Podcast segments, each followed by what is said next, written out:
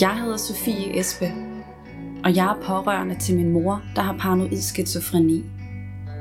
Det at vokse op med en psykisk syg mor har påvirket mig gennem hele mit liv. Og for mange mennesker, inklusiv mit eget, er det et livsvilkår at være pårørende. Det er ikke noget, vi selv har valgt. Det er bare sådan, livet er. Tidligere er jeg kommet til at lukke helt ned for mit eget liv, fordi jeg har været så fokuseret på at være der for min mor. Det gjorde blandt andet, at jeg belastede mig selv så meget, at jeg selv blev ramt af psykisk sygdom. Jeg har det godt nu. Min fortid har lært mig, at jeg skal passe rigtig godt på mig selv. Men det er ikke nemt, og indimellem synes jeg, at livet føles som en kæmpe mavepuster. Jeg kan ikke ændre på det faktum, at min mor er syg, og at jeg som pårørende løbende bliver sat i pressede og svære situationer. Men jeg kan sørge for, at jeg hverken brænder helt ud, eller brænder inde med en masse tanker og følelser. Derfor har jeg lavet den her podcast. For hvis det kan fylde så meget i mit liv, må det også fylde i andres, tænker jeg. Og hvis vi taler åbent og ærligt om det at være pårørende, kan vi måske spejle os i hinanden, og forhåbentlig føle os mindre alene om alle de bekymringer, frustrationer og magtesløsheden, der følger livet som pårørende. Jeg er nysgerrig på at vide, hvordan andre takler det. Derfor taler jeg i den her podcastserie med forskellige pårørende og fagpersoner, og deler ud af mine egne oplevelser som pårørende. Velkommen til.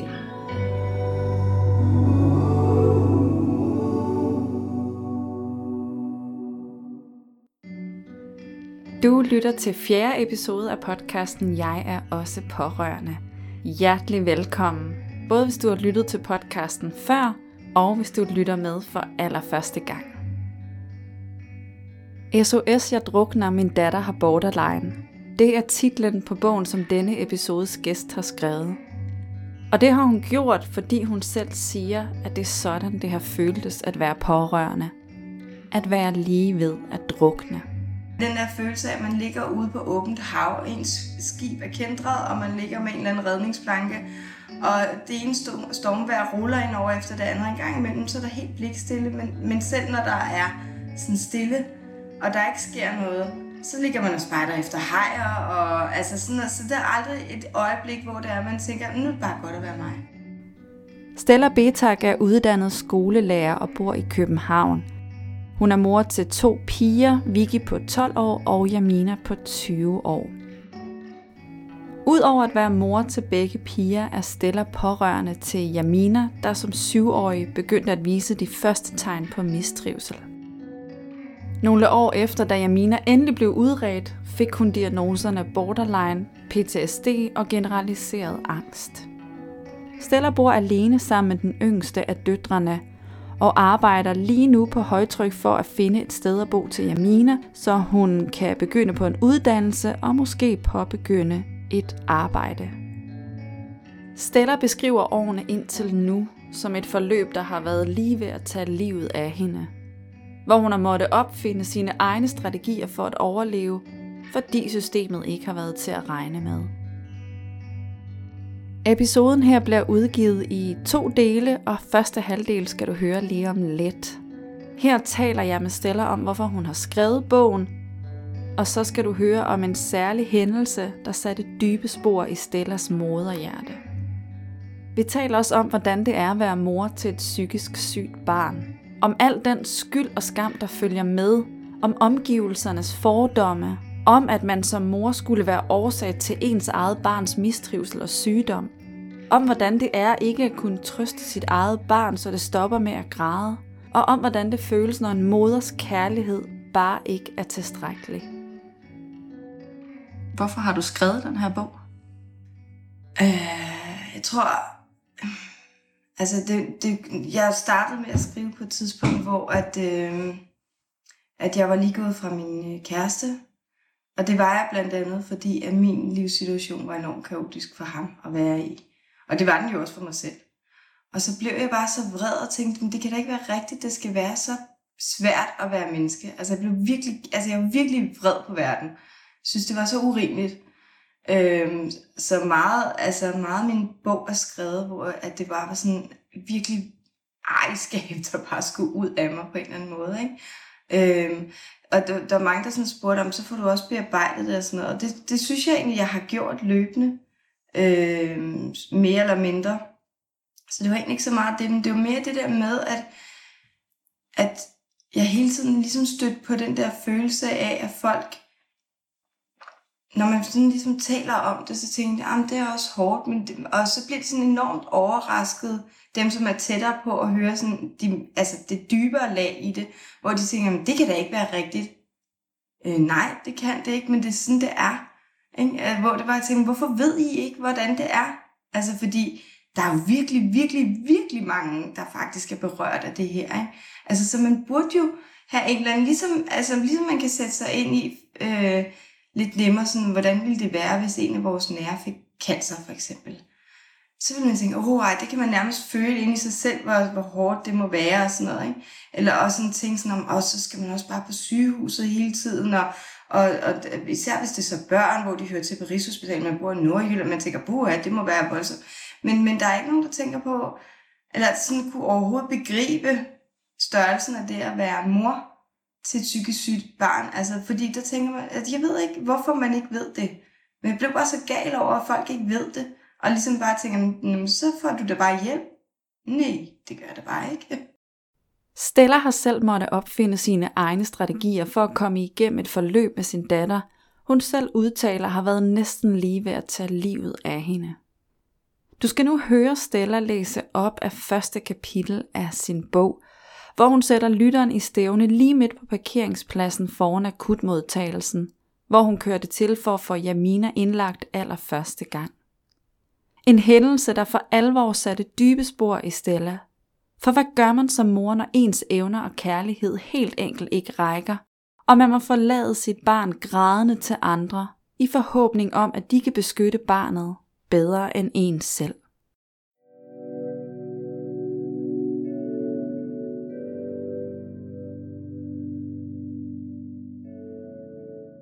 Helt alene. Der er kulsort på parkeringspladsen. Kun parkerede biler indikerer, at der engang har været mennesker. Engang har været liv. Der er lys i gadelygterne, men de lyser ikke for mig. Her er stille som graven. Det føles, som om verden deltager i min sorg. Vinden er holdt op med at blæse. Der er ingen natteravne på vej ud eller hjem. Ingen katte på jagt efter mus. Min krop værker, og mit hoved føles, som om det er ved at eksplodere. Kun mørket og stilheden omfavner min krop og suger alt liv ud af mig og efterlader mig som et tomt, ensomt hylster. De sidste tre timer har jeg ventet. Ikke på parkeringspladsen, men i venteværelset. Her var der mennesker, lys. Vi var to. Vi ventede sammen, ved siden af hinanden, men alene. Inden i os var kaos, hvert vores kaos. Hendes kaos ledte efter udveje, endelige udveje. Mit kaos ledte efter uendelige udveje. Der var mennesker, lys, masser af lyde, men tavst. Jeg prøvede at tale, men blev afvist af en lammende kulde og hårde ord. En velmenende sygeplejerske kommer og skriver journal. Hun taler til os i en trøstende, men samtidig afmålt afstandstagende tone. Det føles, som om hun prøver at finde årsager til at sende os hjem igen. Jamen, hvordan vil du tage livet af dig selv? Spørger hun. Intet svar. Mon ikke du har det lidt bedre nu? Stadig intet svar. Sygeplejersken kigger spørgende over på mig. Hun vil hoppe ud foran et tog, svarer jeg. Jamina kigger væk. Hendes øjne er våde, men hun nægter at lade tårerne falde. Ingen skal se hendes sårbarhed. På hendes arme er der røde ar. Nogle af dem friske og væskende, nogle med sår og andre gamle. Rummet er sparsomt indrettet med kun et bord og fire stole. Selv rummet skriger af ensomhed. Vi venter igen. Tavsheden og ensomheden bliver forsøgt brudt af et billede af en klovn på væggen og storblomstrede gardiner, der nærmest ler af vores ulykke. Psykiateren kommer. Hun prøver ihærdigt at hilse, men hendes hilsen bliver afvist. Jeg kigger undskyldende på hende. Skammer jeg mig? Har jeg ikke opdraget mit barn til at give hånd og være venlig over for fremmede? Hvor er det dog latterligt ligegyldigt? Psykiateren stiller spørgsmål, der forbliver ubesvaret. Igen siger jeg, hun vil hoppe ud foran toget. Psykiateren kigger på mig med et fjernt blik. Har hun gjort det før? Ej, for så vil hun jo nok ikke sidde her, siger jeg forknyt. Hmm, siger hun med en let munter stemme. Hvad med jeg udskriver noget antipsykotisk, og så kan du komme hjem og sove? Jeg kan se vreden i Jaminas øjne, trodsigheden og samtidig accepten af, at hun havde ret, da hun inden vi tog afsted sagde, de gør jo ikke noget alligevel. Jeg bliver vred og spørger med høj, bævende og skinger stemme. Skal hun tage livet af sig selv, før hun kan blive indlagt? Psykiateren smiler afvæbnende, hvilket kun gør mig endnu mere arg. Hver en celle inden i mig skriger, og jeg nærmest råber. Jeg tager hende ikke med hjem. Jeg kan og vil ikke tage ansvar for det her mere. Det gibber i psykiateren. Jamina kigger tomt ud i rummet. Selv vandet i øjnene er væk nu. Ingen følelser kan læses i hendes ansigt. Tænk, hvis hun tror, jeg ikke vil have hende. At jeg har holdt op med at elske hende. At jeg bare prøver at komme af med hende. Psykiateren siger stille, men alvorligt. Så må vi jo indlægge hende, men du må regne med, at hun bliver sendt hjem igen allerede i morgen. Vi har jo ikke så mange pladser. Stilheden bliver brudt. Først er mine tårer, der rammer rattet, så er gråd, der føles som om den kommer ud igennem hver pore af min krop. Det føles som om mit hjerte brister. Helt bogstaveligt. Kan man dø af et knust hjerte? Hvor hurtigt går det? Er der nogen, der vil finde mig? Måske først i morgen. Mørket kigger på mig med tusind øjne, men der er ingen, der redder mig. For nu er jeg alene. Ikke alene ved siden af nogen. Bare helt alene. Det er... Det er heftige sager. Ja. Det var første gang, Jamina blev indlagt. Eller eneste gang, Jamina blev indlagt. Ja. Øh, fordi jeg nægtede at tage hende med hjem. Ja. Hvornår blev hun udskrevet igen? Dagen efter. Altså der er jo, det der citat, det siger noget om rigtig mange ting. Man kan ikke lade være med at holde fast i, at du beskriver nogle tanker om, hvad hvis Jamina ikke tror, jeg elsker hende? Hvad hvis Jamina bare tror, jeg vil af med hende? Mm. Kan du sætte nogle ord på altså de tanker, der er om det? Ja, altså det er jo fordi, at man som mor skal kunne rumme det hele, og skal kunne fikse det. Ikke? Altså hvis ens barn har slået sig, så puster man, man renser såret, lægger et plaster på, og man krammer indtil de holder op med at græde. Og så er det fikset. Øh, og man bliver der. Man siger ikke, gå hen til en anden og få det ordnet, øh, så kan du komme tilbage igen, når du er glad. Øh, og i det her tilfælde kan jeg ikke fikse noget. Jeg kan ikke redde hende, jeg kan ikke øh, kysse hende bedre, jeg kan ikke kramme hende bedre, jeg kan ikke elske hende bedre. Øh, og jeg må acceptere, at jeg bliver ligesom nødt til at sende hende til nogle andre, som skal fikse det her. Men jeg tænker samtidig med også, forstår hun det? Forstår hun, at det, at jeg, at det er fordi, jeg elsker hende? Altså, at, at, at, at jeg kan bare, altså det er uden for mine evner, og jeg bliver nødt til at lægge det til nogle andre. Men at, altså jeg bliver nødt til at sende hende væk. I hendes alders, alders mest kritiske øjeblik bliver jeg nødt til at sende hende hen til nogle andre, og gå fra hende. Altså, jeg vil lige begynde at suge igen. Jamen det der med at gå, det er helt okay. Ja. Øh, der går fra den afdeling, fordi nu er det meget sent om aftenen, og der skal være ro, og hun skal sove, og, og de skal tage over jo. Øh, og på vej ud af døren, så siger øh, en af sygeplejerskerne, jamen nu skal du gå hjem og passe på dig selv. Øh, ja. Jeg har efterladt mit barn hos fremmede mennesker i et sterilt miljø hos andre tosser. øh, og så går jeg bare, og hun er, hun er jo helt ødelagt. Man må ikke gå fra sit barn, når de græder. Altså det må man jo ikke. Men hvad skal jeg gøre? Ja. Øh, Så den følelse af, forstår hun, hvorfor jeg bliver nødt til at gå? Forstår hun det? Det tror jeg, hun gør. Og hvis ikke, så er det også okay, fordi din grænse, ja, var nået på det tidspunkt, virker det som om. Ja, jeg kunne ikke tage ansvar for det. Nej, og øh, hvis du måske ikke gjorde det, vil der så være en mor i, altså, ja. i fremtiden derefter. Ja, og ville hun have gjort inde på altså noget, altså fordi jeg var bange for, at hun nåede at gøre skade på sig selv, uden altså, at jeg kunne gøre noget, ikke? Så jeg havde brug for at have hende et sted, hvor hun var sikker. Ja. Øhm, og der er mange, der har sagt til mig, fordi øh, da hun var, jeg tror det var, da hun var fjorten år, der har hun et halvt år, hvor hun bor på gaden. Øh, og folk var sådan, jamen, hvorfor henter du hende ikke hjem? Så siger hun, fordi hun ikke vil hjem. Jamen, så skal du jo sige til hende, hun skal komme hjem. Det har jeg sagt. Jamen, så må du få politiet til at hente hende. Og sådan lidt, jamen, hvad hjælper det?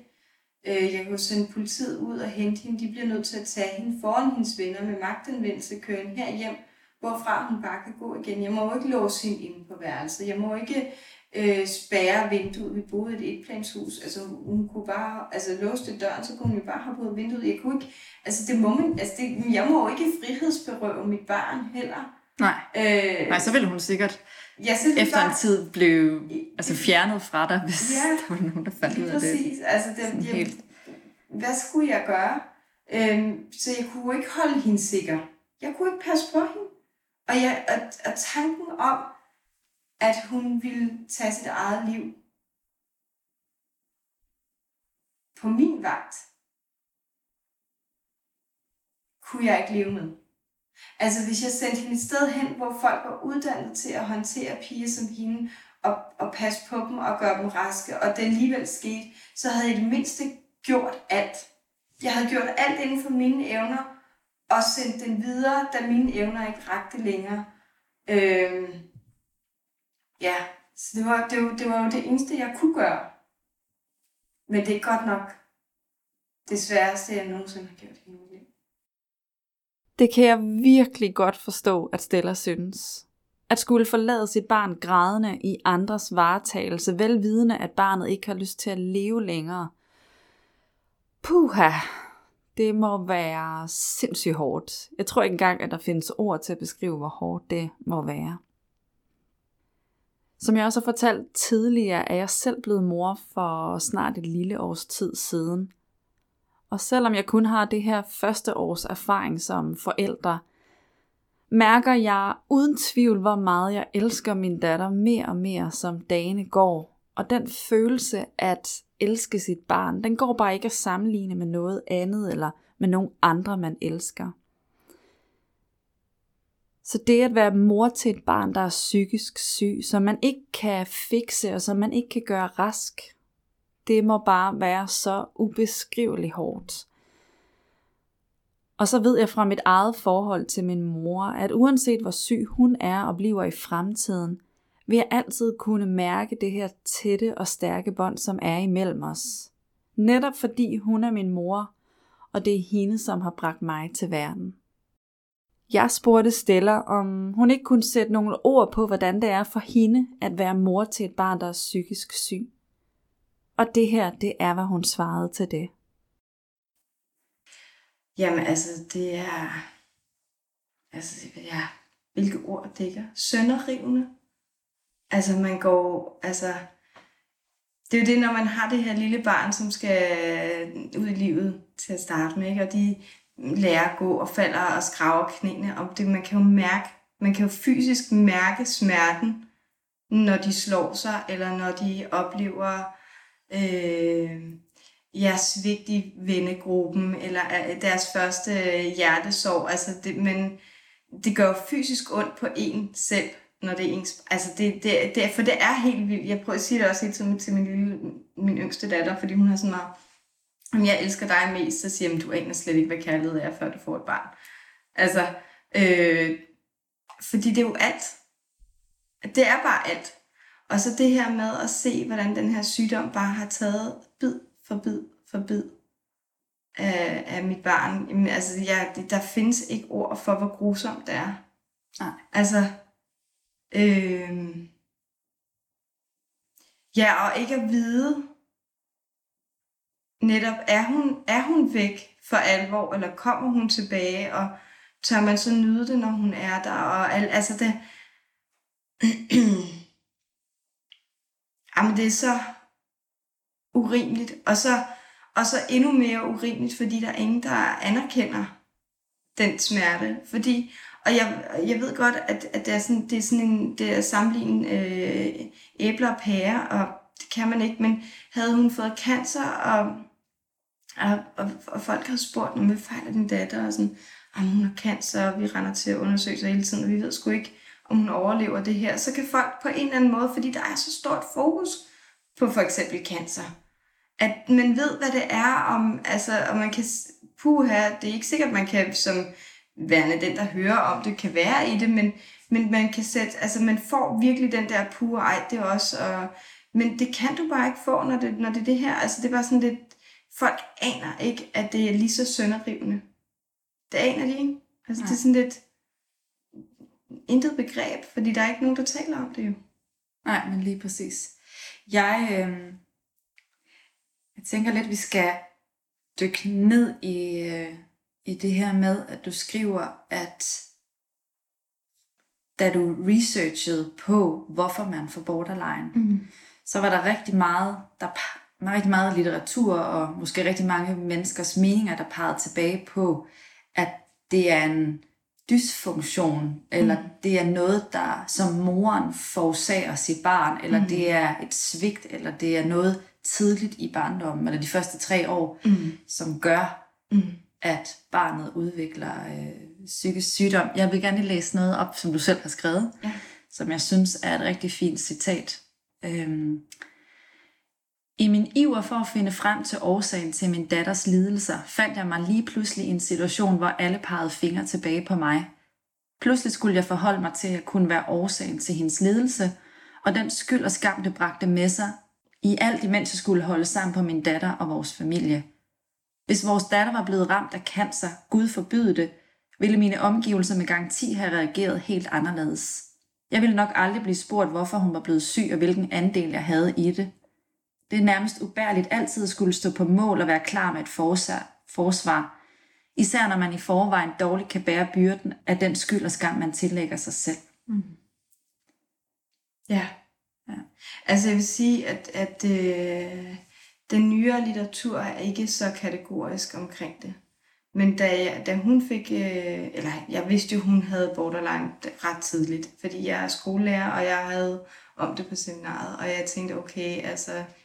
Jeg kunne sætte flueben ved alle kasser nærmest, ikke? Så jeg var ikke i ret meget tvivl, og da vi fik diagnosen, var jo sådan en og jeg, ikke? Og den litteratur, der var dengang, det var, det var i høj grad sådan at pege en finger af forældrene. Nu er man sådan lidt mere, hmm, der kunne måske også være andre årsager, man har fundet ud af øh, for lidt ilt til hjernen eller hjerneskader, den øh, generelt er, kan, kan være årsagsgivende også, ikke? Øh, Og i virkeligheden er der ikke særlig meget forskning på området, altså, og jeg ved, jeg ved sgu ikke hvorfor. Altså, jeg tænker lidt, at det er fordi, der ikke er nogen, der kan holde ud at være i nærheden af de her mennesker, ikke? Øh, men, men, altså, men det der med at skulle sidde og bære på den her skyld og skam, den er bare, altså, man, jamen, det kan man jo slet ikke leve med. Altså, jeg tænker, at det er lidt ligesom at være føreren af en bil, og alle... hele familien dør, og du er den eneste, der overlever, ikke? Altså, hvordan skal du kunne leve med det bagefter? Det kan man jo ikke. Altså, man går i stykker som menneske. Øhm, og hvad, hvilken gavn har den syge af det? Altså, det, ja. Jeg ved godt, man kan jo ikke, hvis man laver forskningslitteratur, kan man jo ikke tage hensyn til de pårørende på den måde. Men, men på den anden side set, så...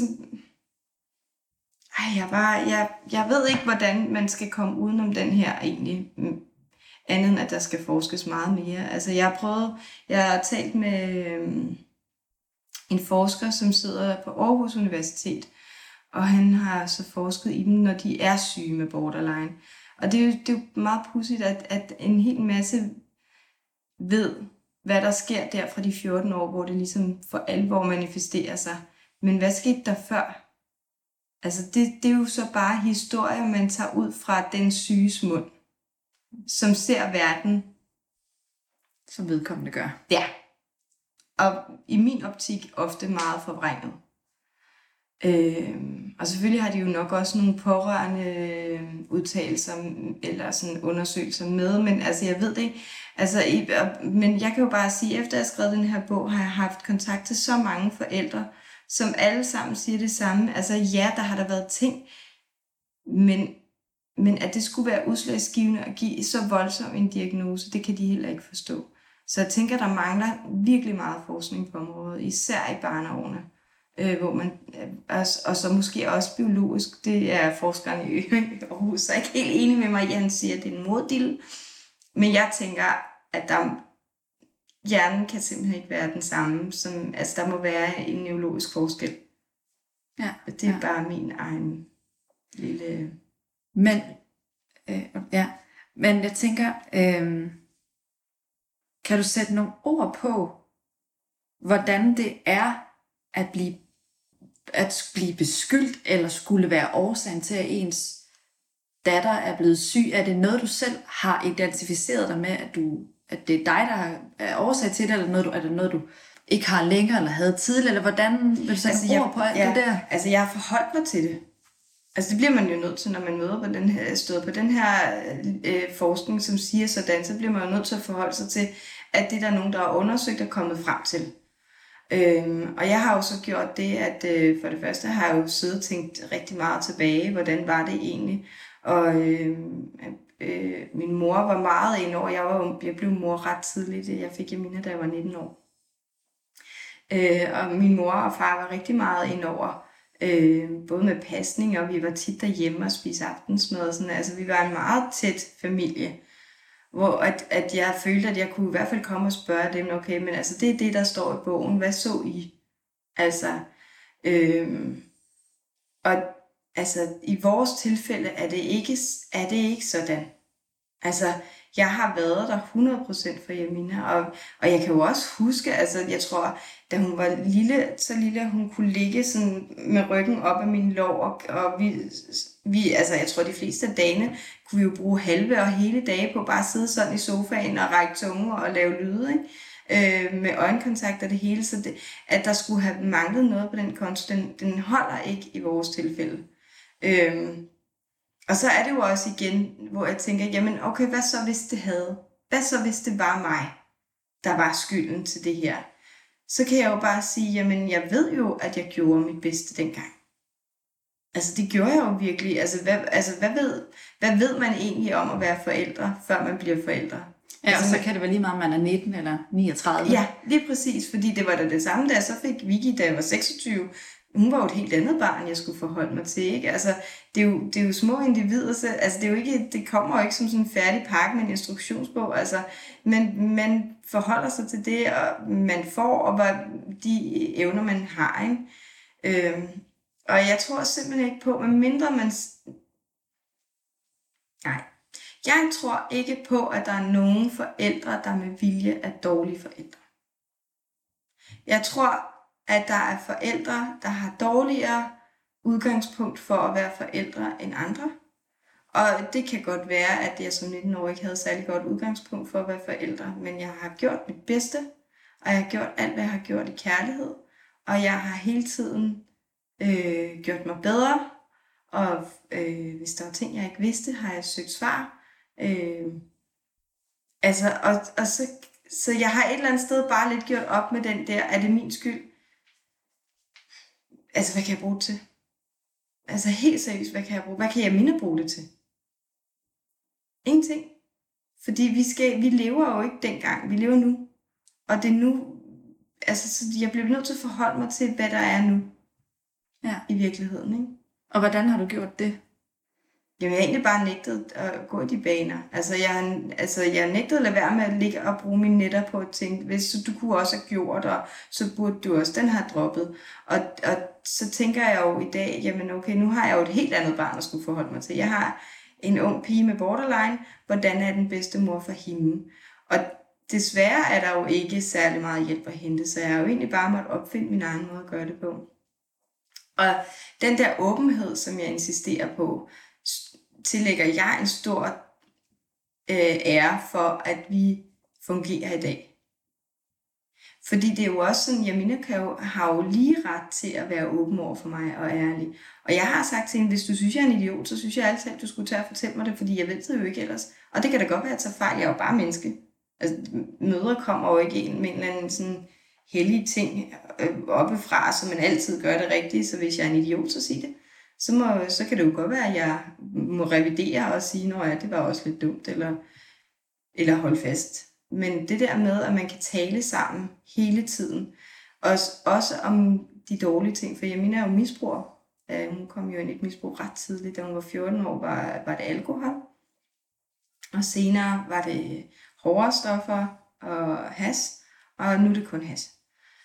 Øh, og jeg har, altså, når hun har kommet og fortalt mig ting, så har jeg ikke reageret ved at skælde hende ud, for eksempel. Og pådutte hende nogen former for skam eller skyld, apropos. Øh, fordi det hjælper jo ikke en ting. Altså, jeg har brug for, at hun har tillid til, at hvis hun har taget et eller andet, så kan hun komme til mig. Og så kan det godt være, at jeg siger til hende, at det var sgu da ikke skide smart. Eller, øh, altså, og i øvrigt ved hun jo udmærket, hvor jeg står henne omkring stoffer og alkohol. Altså, bare lad være. Men når nu hun ikke kan, så vil jeg hellere have, at det er sådan noget med, at hun kan komme og tale med mig om de her ting, sådan så vi kan have en åben dialog, og så, så jeg ved, hvor hun er henne. Ja. Altså, øh, fordi hvis ikke hun føler, at hun kan sige det til mig, hvordan kan jeg så hjælpe hende bedst? Ja. Altså, og i dag, der sidder hun og prøver på at trappe ud af sit hashmisbrug, ja. øh, for egen hånd, og det er rigtig svært for hende. Men jeg tror, at det er en lille smule nemmere, ved hun kan tale med sin mor og far om de her ting. Ja. At det ikke er noget, hun skal tumle med alene. Tænk, hvis man, altså det er da en voldsom ting. Helt sikkert. Men jeg tænker samtidig også, at, at som en, altså jeg tror, at alle forældre kan jeg, jeg kan kun tale for mig selv og mine ni måneders erfaring mm. som mor, men at man vil gøre alt for at beskytte sit barn. Mm. Også lige meget, hvilket udgangspunkt man som forældre har og kommer med.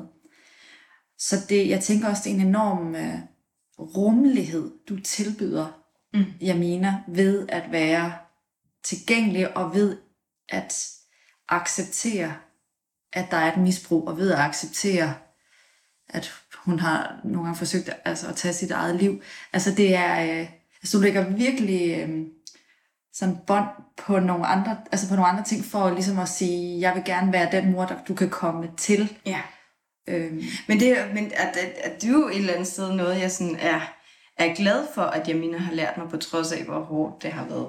Altså det der, altså jeg blev, jeg som, altså som fjorten-årig var hun jo misbruger, så jeg blev ret hurtigt konfronteret med den her måde at være forældre på. At det var ligesom den eneste, der duede, ikke? Og jeg blev konfronteret med det, fordi andre folk siger til mig, hvorfor får hun lov til at drikke? Og jeg sådan lidt, okay, det, jeg bliver jo nødt til at forholde mig til, at det er det, de tænker om mig. Og jeg bliver nødt til at forholde mig til, at det gør hun. Og jeg bliver nødt til at forholde mig til, at jeg synes ikke, det er okay.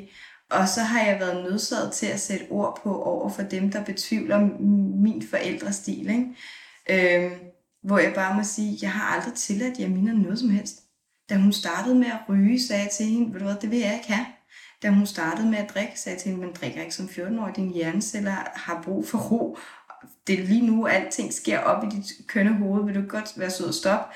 Øh, da hun begyndte at ryge has, sagde jeg da også, øh, nej. Altså, jeg har jo aldrig tilladt noget, men jeg har jo måttet acceptere, at det valgte hun. Øh, og jeg kan faktisk huske en episode, hvor at, øh, min onkel, øh, der var, var hun fjorten år, tror jeg, øh, vi er til fødselsdag hos ham, og øh, hun går ud og ryger sammen med de andre voksne. Og så kigger han på mig, og så siger han, ryger Jamina? Så siger jeg, ja. Yeah. Så siger han, hvis det var hans barn, så ville han aldrig have tilladt det, og hvis det var det, så gjorde det alligevel, så ville han i hvert fald have sagt, at de skulle betale for deres cigaretter selv, fordi han vidste, at jeg betalte for hendes cigaretter. Så sagde jeg også til ham, ja, yeah, det ville jeg også have gjort, hvis ikke det var fordi, at jeg har været oppe og hente Jamina på Holbæk politistation, fordi hun så bare stjæler for at få råd til sine cigaretter. Hvis nu Jamina havde været et almindeligt barn, så havde hun ikke gået til de ekstremer. Men Jamina er ikke et almindeligt barn. Jamina, hun gør, hvad hun nøjagtigt, som det passer hende. Og så må jeg jo vurdere, hvad er bedst, pest eller kolera. I det her tilfælde vurderer jeg ren straffeattest mod rygning. Ja, mm. Den var ikke så svær i virkeligheden, vel? Mm-mm. Altså er det, man har alle andres fordomme om. Ja, ja. Og der bliver man jo bare nødt til at sige, at de ved ikke bedre. Ja. Og min, altså min onkel har også efterfølgende set tingene anderledes, og vi taler om tingene. Så, altså, men han er jo ikke i det, og han har jo to sunde drenge, som er drenge og laver ballader og gør, hvad sådan nogen gør, men på den helt almindelige, jeg er ung-agtige måde. Ikke? Øh, og der er det jo bare noget andet. Ja. Ja. Det er noget andet, når man er mor til et barn med borderline P T S D og generaliseret angst. Og jeg kan ikke lade være med at hæfte mig ved, at Stella fortæller, at den åbenhed, hun har insisteret på i familien, tillægger hun en stor ære for, at de er kommet så godt igennem det hele, som de er.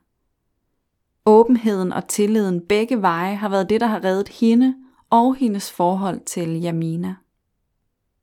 Og jeg tror også selv på, at når vi tør at tale sammen, og tør at sætte ord på smerten, sorgen, frustrationerne, bekymringerne, kærligheden, glæden, vreden og så videre, så finder vi også styrken sammen til at kunne hele, og til at kunne rumme alle de her følelser, der findes i os, uden at gå helt i stykker. Og apropos følelser, så spørger jeg Stella i anden del af den her episode, om vi ikke skal tillade alle de grimme følelser at få plads i vores samtale. Det er hun heldigvis med på. For hvis vi ikke sætter ord på, hvordan det helt ærligt er at være pårørende, hvordan skal nogen så overhovedet kunne hjælpe os og skabe et sundhedssystem og en psykiatri, der fungerer, og som samarbejder med de pårørende og anerkender os? Så i næste del kan du blandt andet se frem til at høre om Stellas og mine grimme følelser, om Stella, der fortæller, at hun efter at være blevet ramt af en blodprop i hjernen, tager nogle meget bevidste valg i livet for at leve sit liv, og om hvad hun nu gør for at passe godt på sig selv. Og så inden jeg runder af for denne omgang, vil jeg bare sende en stor high five ud til alle mødre og alle fædre, uanset om I har raske eller syge børn. Vi gør det, undskyld sproget, fandme godt. Tusind tak, fordi du lyttede med. Og husk, at hvis du selv er interesseret i at fortælle din historie her i podcasten, kan du skrive til mig på e-mailadressen jegerogsse snabel-a gmail punktum com, også er med dobbelt A og ikke noget Å, eller du kan skrive til mig på Instagram-profilen Jeg er også pårørende. Indtil vi høres, pas rigtig godt på dig selv.